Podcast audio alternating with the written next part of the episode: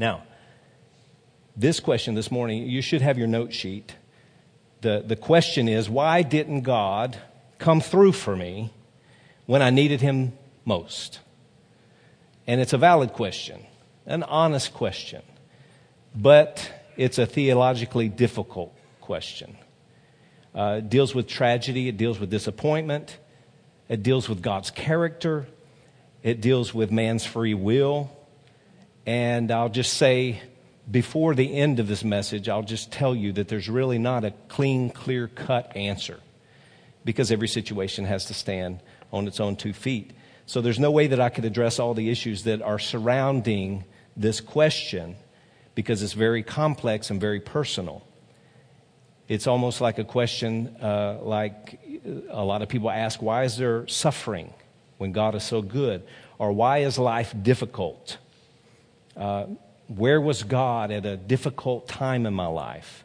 And I'm just telling you, there may be some tension this morning, but that's okay because we need to dig into this area a little deeper so that we can experience some healing in this area. And if you've never asked this question, or uh, maybe someone's asked you this question, you, this morning you really want to engage. That means sitting up on the edge of your chair with your heart open to hear what the Spirit of God is saying. Because we have to admit, before we go any further, that we've all had misconceptions. We've all had, uh, uh, like Paul says, I see through a glass darkly. Can anybody relate to that? Where you want to see more clearly, but there's something in the way. You know, I've asked God questions that He's told me. That's none of your business.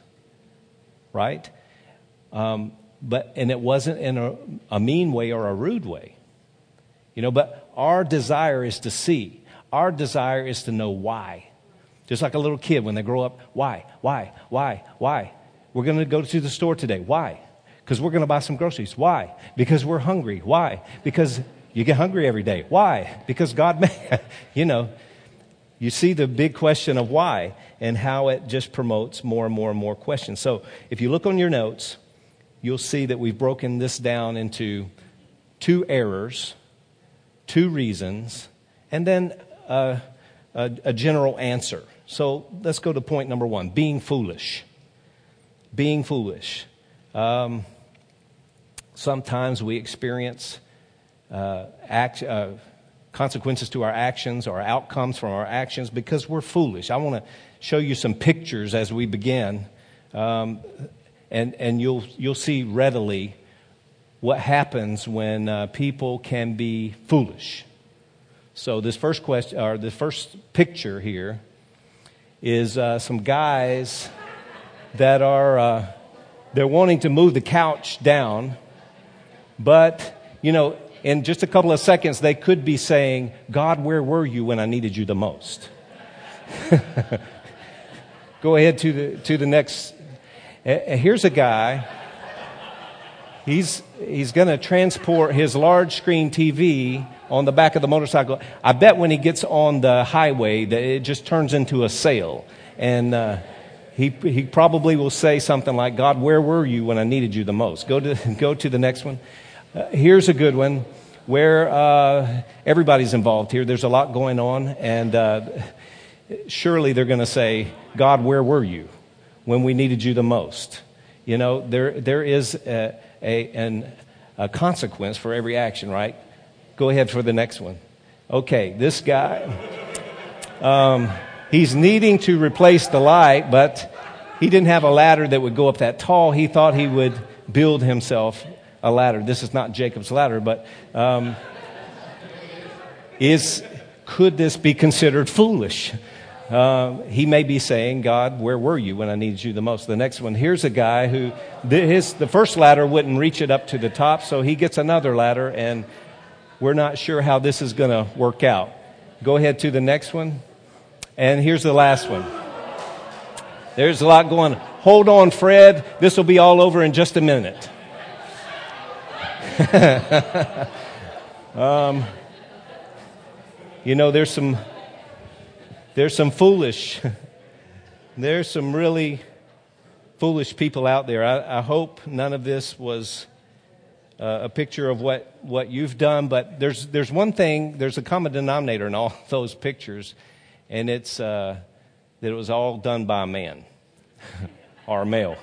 So, not sure if that means anything, but we've all, we've all done some foolish things. Uh, did I tell you to turn to Proverbs 9? I should have told you Proverbs 22. Proverbs 22, I'll give you just a minute to to move from 9 to 22. But um, all of those people were just a few seconds away from asking, God, where were you when I needed you the most, right? And so Proverbs does a really good job of, of clearly defining the fool and the wise. And so, you know, we we mainly fall in one of those two categories. So Proverbs 22, 3 verse 3 says, The prudent see danger and take refuge, but the simple, and the word simple there is translated foolish, keep going and pay the penalty. So, the prudent are the wise. The wise see danger and take refuge. The wise are enlightened. They are humble. They receive new information. They receive the light and when light comes to them, it's, it's like, oh, I didn't know that before, but now that I know that, I'm going to adjust my actions to the light because I see something that I didn't see before. That is the wise. That describes the wise. Humble, teachable, they like to learn, and they're correctable. They, they, they're easily corrected. But the foolish, it says in Proverbs 22 3, says that they just keep going. they they're set in their ways, they're just going to keep going, and eventually they pay the penalty. It's like you see somebody and you think, wow, this is the fifth time that you've just bashed your head into that wall, but you're still going to do it, right? You're not going to change, regardless of how many times you've hit your head against the wall. You're going to continue to do that, right? So, uh, Proverbs 22 3. Now, Proverbs chapter 9 and verse 7. Proverbs 9, 7, and 8. Proverbs 9, 7, and 8 says, Whoever corrects a mocker invites insults. Whoever rebukes the wicked incurs abuse. Do not rebuke mockers, or they will hate you. Rebuke the wise, and they will love you.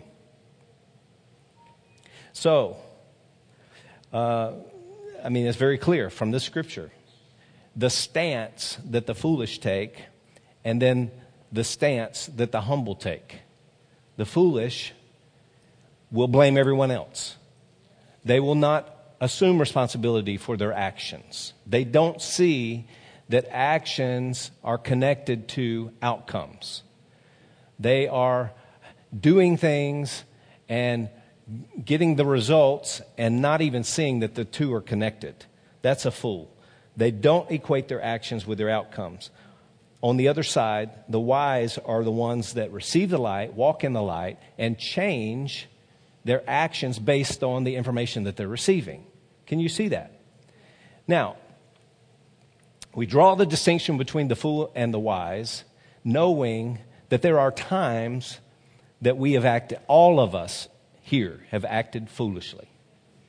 Hopefully, from this day forward, we will act less and less foolishly. And just because, I'll th- throw another point out there too, just because we've acted the fool doesn't mean we wear the fool, right? Just because we've acted in a foolish manner doesn't necessarily make us a fool. Look at your neighbor and say, You're no fool.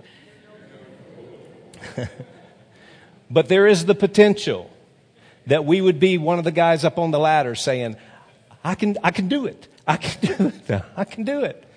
And then, after we've fallen and, and broken our head wide open, ask, well, God, where were you when I needed you the most? Right? I don't think we realize the subtle ways that we ourselves often do the same thing, where we engage in foolish behavior and then we want God to change the outcome for us. Let me just talk about our health and how we pray. Lord, heal me, heal me, heal me. Heal me. Even when the doctor has repeatedly told us to change our diet, that we should exercise, and then if we don't, there's going to be a consequence. And listen, guys, you can pray all you want, but God's not going to change the outcome for your actions based on whether you like the outcome or not. And so we can act in a foolish way and expect God to clean it all up, but that's not God's character. If we're acting in a foolish way, we cannot expect God to change the outcome for our foolish actions. Do you understand that? Um, how about relationships? We're talking about healing, right? First, healing. Now, how about relationships? We want to be with a person so badly that we're willing to compromise. We're willing to uh, go against wise counsel from people to the extent that we join ourselves with somebody that's not good for us in a bad relationship and then pray, Lord, help me. Where were you when I needed you the most? What am I going to do now? Right? How about one more? We work and work and work and work and work, work one job, it's not enough. We get two jobs and we're working and we're working and we never take a Sabbath. And we're uh, violating God's principle of the Sabbath, running ourselves to the wall over and over and over again, totally spent emotionally, totally spent spiritually. We're not putting in, but we're drawing out and emotionally, physically, mentally, over and over and over and the grind and the grind and the grind. We're not practicing Sabbath. And then we pay for it and we ask, Where were you, God, when I needed you the most? Right? This kind of hits close to home. Can you see that sometimes that uh, our foolishness is the error that we're walking in and then we're expecting God to clean it all up or make it right. But God's a good parent. Would you say that? We, we've had that song recently God, you're a good, good father. He's a good, good father. One of the things about being a good parent is that you have to be willing to let your kids experience pain. That went over real good. it's part of learning that your actions have outcomes, right? And it's, but it's counterintuitive because as a parent, it's the last thing that you want for your kid to experience pain, right? You want to protect them. But you know that uh, if, if you try and protect them all of their life, they grow up with this no sense of their actions connecting to their outcomes, and then uh, they're, they're, they're untamable. No one wants to be around them because they think everything is fun, everything is easy, everything is, is a party, right? It's real quiet in here. So, this is why, and I can prove this from the scripture now. I told you I, I can't, I can't go for three hours this morning, but uh, there are times where God steps back and says, okay, I'm going to let you experience the outcome of your actions because I love you. And you need to feel this pain so you will change. Right? God's a, a good parent.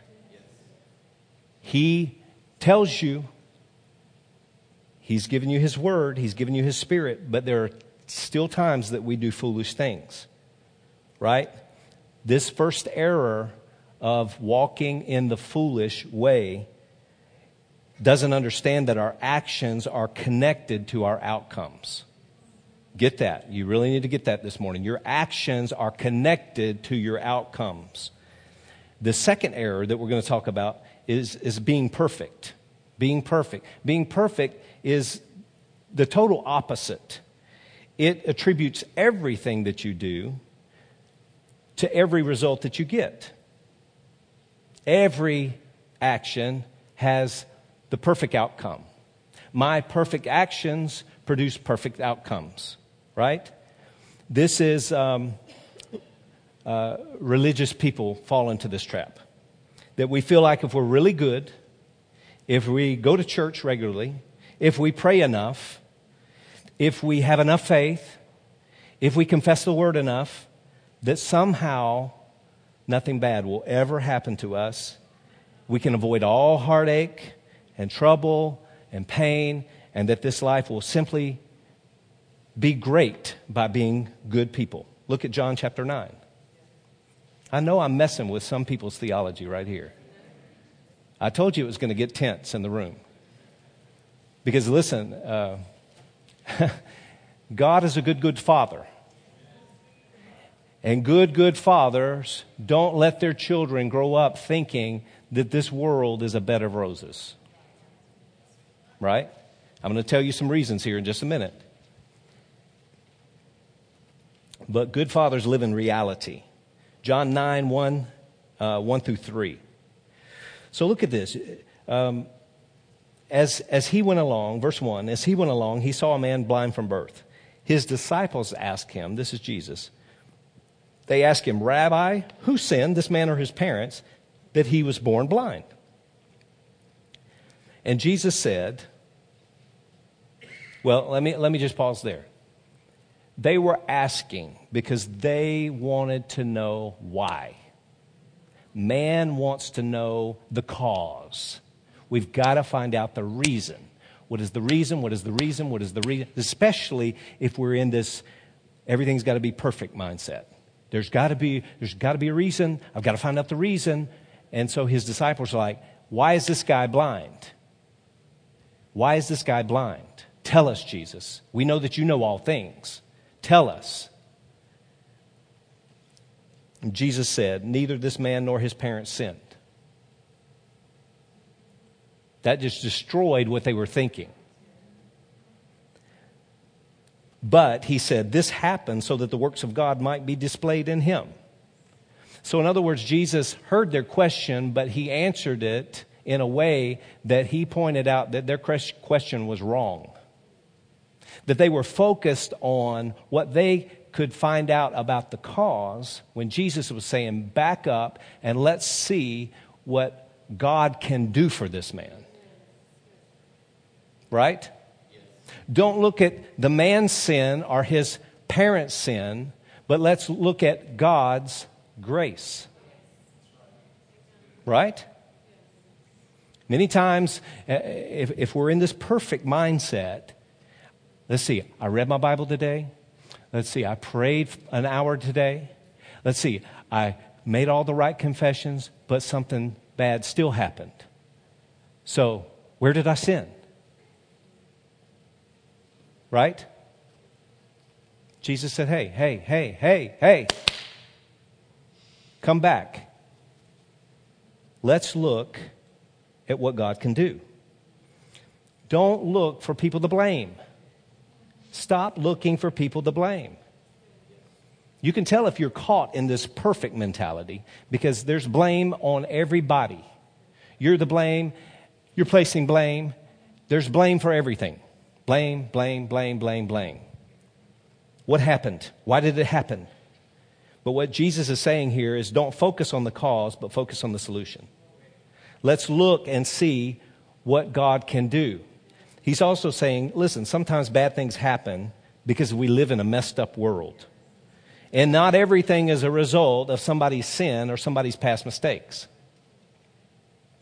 That's good news. Look at John 16. John 16, 33. Everybody say good news. I told you there was going to be some tension. But the good news is God is good and God is faithful. John 16, 33. Jesus is saying something very important here that we forget. We skip over. We'll read it when times are really, really bad. We'll read it and then we forget it. Jesus, I've, I, he said, I've told you these things so that in me you may have peace in this world. So we can, we can say from that that Jesus, his will is not to deliver us out of this world. In fact, he prayed to the Father and he says, I'm not asking you to take, take them out of this world. I'm asking you to keep them while they're in this world. Right? It's a, it's a job of the Holy Spirit, the Spirit of peace, to guard us and keep us in this world. But we can only have peace in this, uh, this world that we're living in by knowing that God is good and God is faithful. Jesus said, In this world, everybody say, In this world. And if it was true 2,000 years ago, it's much more true or as true today as it was then, right? In this world, you will have trouble. Everybody say trouble. It, it, it blows my mind that Christians can be amazed that there's trouble on the earth. there's trouble. Did you hear the news? Did you hear the news? Did you hear the news? How much bad news do you need to hear to believe that Jesus said there was going to be trouble on the earth? Right? it shouldn't surprise us. It shouldn't surprise us, especially people that are filled with the Holy Spirit and have a clue. Do you have a clue? Jesus said, In this world, you're going to have trouble. So Jesus wanted us to stay here so we can minister to people who don't have peace because he's filled us with his peace and he's showing us that in this world there's going to be trouble, but he said, look, take heart. Uh, don't, don't faint. In other words, take heart, take strength, take strength, because if you don't, you're going to faint and you're going to be just like everybody else that doesn't see any hope. And he, then he says, I have overcome the world. I have overcome the world. Notice, I mean, I, I could go for another hour on just this one scripture. Jesus said this scripture before he was raised from the dead. He was convinced, convicted that uh, when he died, he would be raised from the dead. So the joy that was before him sustained him in the midst of people trying to kill him, right? and he said, You guys are going to have trouble in this world. Now, I'm, I'm emphasizing this scripture because I'm going to make another good statement that could possibly rattle your theology. God never guaranteed us that nothing bad will ever happen to us. He never guaranteed us that nothing bad will ever happen to us. In fact, He guarantees us that we're going to have trouble. But he also guarantees us that he will be with us through the trouble as we turn to him. As we turn to him. True?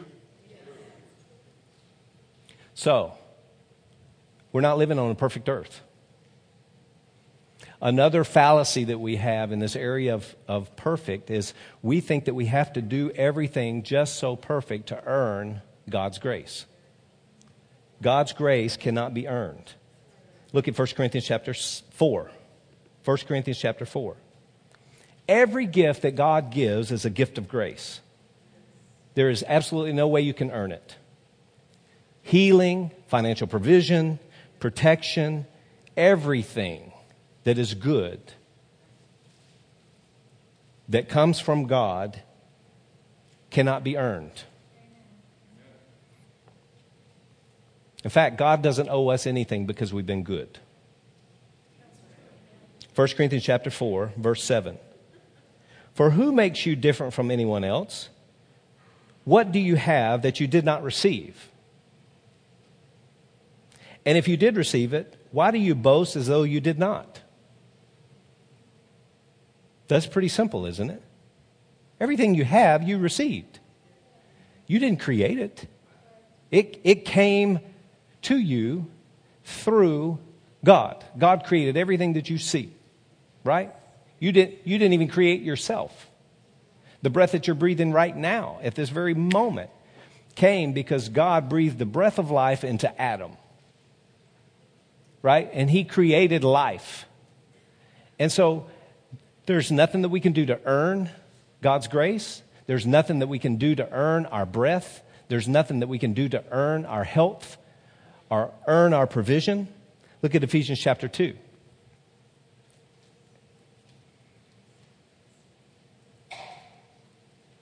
Sometimes we, we elevate a certain message way up here, and then everybody has to meet that in order for God to do something for them.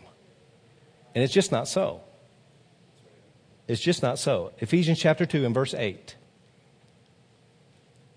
For it is by, everybody read together, it is by grace you have been saved through faith. Notice which comes first. Was it your faith or His grace? His grace. His grace outlasts your faith every time. And it says, and this is not from yourselves, it is the gift of God, not by works, so that no man can boast. And so people say, no, don't, brother, don't get into works. Don't get into works. But on the other side of that coin, they're trying to get God's favor. They're trying to read enough and pray enough and confess enough and do enough and do enough and do enough, call, calling it faith to earn some of God's grace. And it just doesn't happen that way. We can never earn a gift from God because every gift from God comes by grace. Look at Romans chapter 11. Romans 11 35.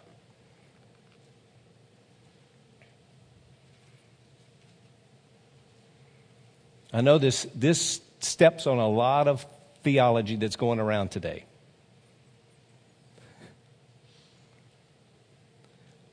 Romans 11:35 Who has ever given to God that God should repay them? So in other words, God doesn't owe you anything. Right? You can't say it any plainer than that. And we've all known people who were very good. They went to church regularly, they play, prayed regularly, they read scripture regularly, and then something happened to them and they didn't understand. And they couldn't undo it, and they couldn't stop it, and they couldn't change. And they would pray, and nothing seemed to be changing, and they got angry at God. They got upset with God, and it shook their trust in God because they felt like God owed them something. And they made statements like, if anybody's going to get delivered or if anybody's going to get healed, it's going to be me. And the result is getting angry with God. If you've ever thought, well, I'm doing my part, why isn't God doing his part?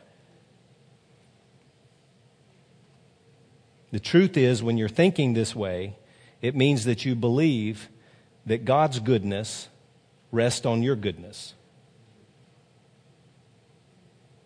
God's goodness doesn't rest on your goodness. And this is good news. Everybody say, God's goodness doesn't rest on my goodness. That's good news. That's good news. If God's goodness rested on our goodness, what would happen if you weren't very good? you wouldn't get his goodness. But his goodness stands separate from your goodness. God's good regardless of whether you're good.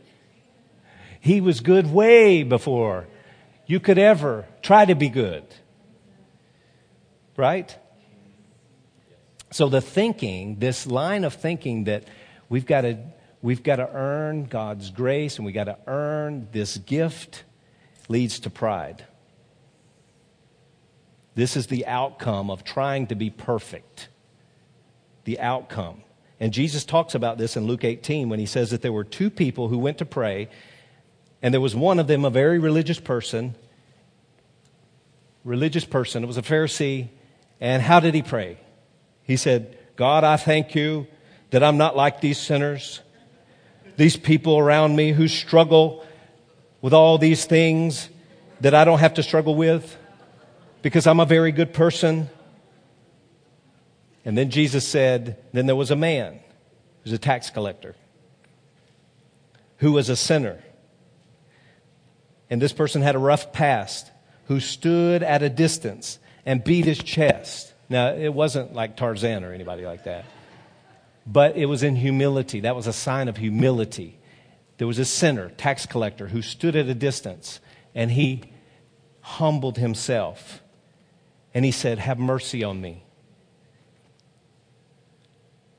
God, forgive me, I'm a sinner.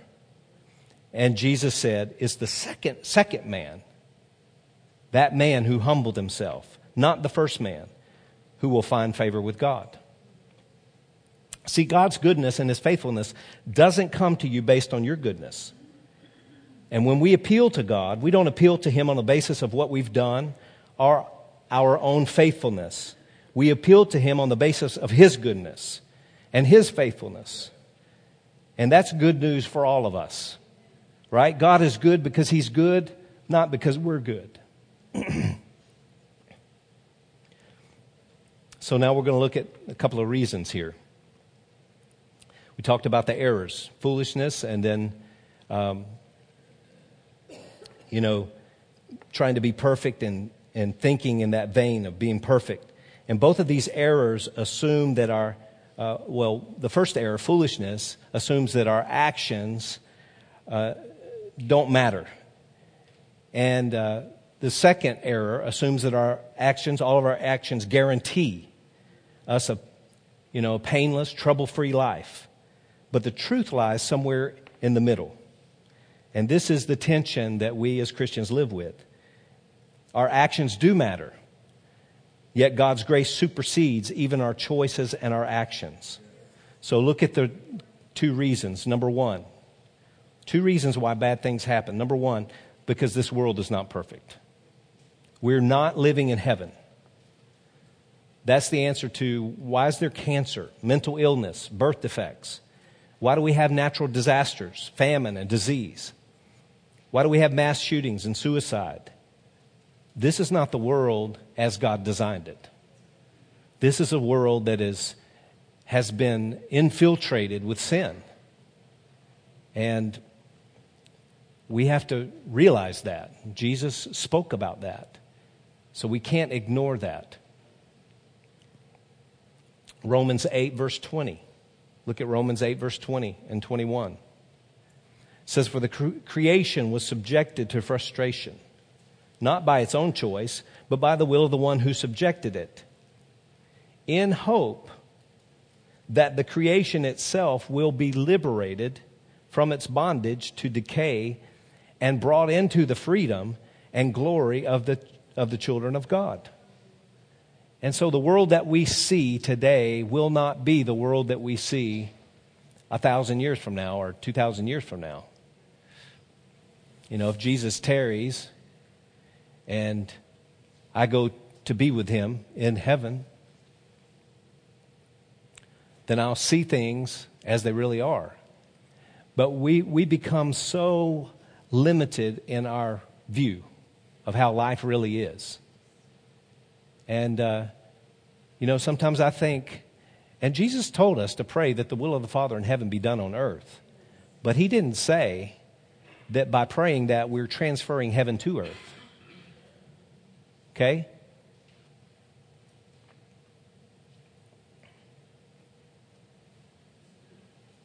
There's heaven, and it's waiting for us. And by praying what Jesus said to pray, that the will of the Father in heaven be done on earth, we're not praying that heaven be transferred to earth.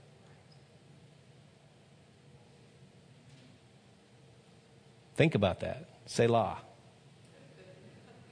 Because Jesus did say, in this world, you're going to have trouble. That's why we've got to be busy about our Father's business to gather in the harvest that every person that we come in contact with has the opportunity to hear the gospel, respond to the gospel, and go be with the Father for all of eternity. Right? This life here and now is not just about me and you. Right? Again, I say, this is not a bless me club. We're called to every Sunday to come in here and get fueled up and go out and win the lost. And if we're not doing that, then we are not accomplishing what God has called us to do. Because we're going to be off of this earth quick as a blink. The Bible says that this, this life that we're living right now is like a vapor. It appears and then it's gone. We've got to lift up our eyes and look past the temporary things to see the eternal things that really value, that, that really matter, right? So the second reason why bad things happen is we have an enemy. We have an enemy. And that, guys, will not always be around. But right now, we face the enemy. Every day we face the enemy. Look at John 10 10. Jesus said it. Very plain. It's in red and white if you have a red letter Bible. In John 10 10, Jesus said, The thief comes only to steal and kill and destroy. I have come that they may have life and have it to the full. So Jesus tells us we have an enemy. But many times we walk around like we don't have an enemy. We're also told by the Holy Spirit speaking through the Apostle Paul in the sixth chapter of Ephesians, if you look at the 12th verse, Ephesians 6 and 12 talks about our armor, the armor that we are responsible to put on daily. Everybody say daily. You're responsible to put on your armor before you do anything else every day. Why? Because there's an enemy. And he has a target on your head to steal, kill, and destroy you, to move you off of this earth so that you're not a threat to his kingdom. And sometimes we act like we don't even realize that there's an enemy and we don't even know where our armor is, right? And then when things happen, then we, we, we think God's trying to get our attention. Absolutely not, guys. There's an enemy. Ephesians 6. Did you read it? Ephesians 6 12. What does it say? For our struggle is not against flesh and blood, but against the rulers and against the authorities and against the powers of this dark world and against the spiritual forces of evil in the heavenly realms. Guys, that's going on right here, right now. The enemy's trying to take you out. Not only you, but your family and anybody else that, that you influence. He hates us because we, we do have this treasure in earthen vessels. We are a threat to his kingdom. And so these are reasons why bad things happen because the world that we live in, the earth that we live on right now, is not perfected. This is not heaven. And number two, there is an enemy. And he will steal, kill, and destroy from people who, who have no clue. That's why we need to get a clue. And so I'm going to wind this up by giving you a, a, a general answer. This is a general answer for this question. You know, where were you, God, when I needed you the most? And I understand that there are so many different situations where people ask that question. But we have to back off and again, look at the, the slice of time that we're living in right now and realize that even though that we're living in eternity, we're still living in a slice of time. If you took a pie and you took a slice out of it, it would be a portion. We are living in a portion of time right now. It's hard for us to understand because all we understand is from when our earliest recollections of, of life up to the age that you are right now. And our mind thinks that that's all that exists. But eternity is forever. Forever. We have to have the Holy Spirit to help us to understand that concept. But we need to, we need to live with boots on the ground, with our mind and our affection and our thoughts and, and, and, and our focus set on Jesus and eternity. Right? Because people are making eternal decisions every day. This is more and more clear to me today, right now. People are making decisions that you have an influence in their life, and they need to know that you love them. They need to know that you love them. You love them. You need to tell people around you, I love you. Because love comes from God, and God is love, and His love flows through you. And then the second thing you need to tell them is that God loves them. But listen, if people see that you love them, they're going to know that God loves them because God lives in you. God lives in you. right? And so the people that are around you, I know I'm dwelling on this point, but this has everything to do with eternity. You need to tell them that you love them and not just with this kissy face love. That's, that's shallow. I love you and I'm going to pray for you and I'm going to do something about it kind of love. I'm committed to you. And it goes deeper than just flesh. Anybody can love anybody else that loves them back, right? But God's called us as the body to love and to, to, to focus on eternity. Look at Mark chapter 2. Mark chapter 2.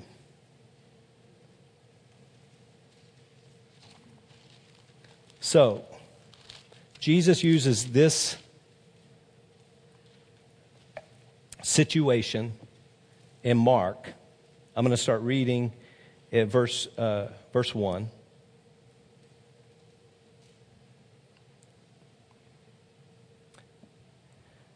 A few days later, when Jesus again entered Capernaum, the people heard that he had come home.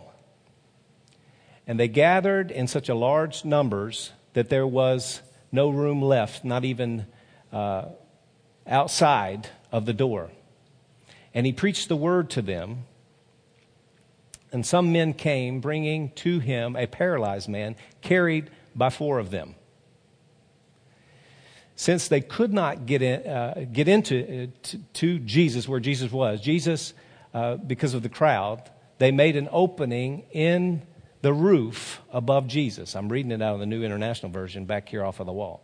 So that's why you think I'm looking into the teleprompter. the NIV version. So they, they were up on the roof and they, they dug in the roof, ripping the roof off because there was no room to get into the room where Jesus was, and they were going to let down the bed, lowering the man that was lying on the mat into the room.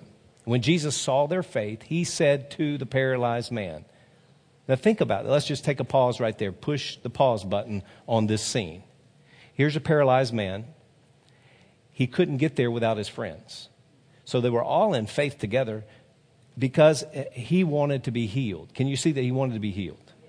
He had been hearing that people were healed, and here he is. His friends are coming. They brought him in. We can't get him in any other way, but we're not going to go back home. We're going to, we're going to force our way into this. We tear up this guy's house just to get this, our friend down and lower him down in front. And here's Jesus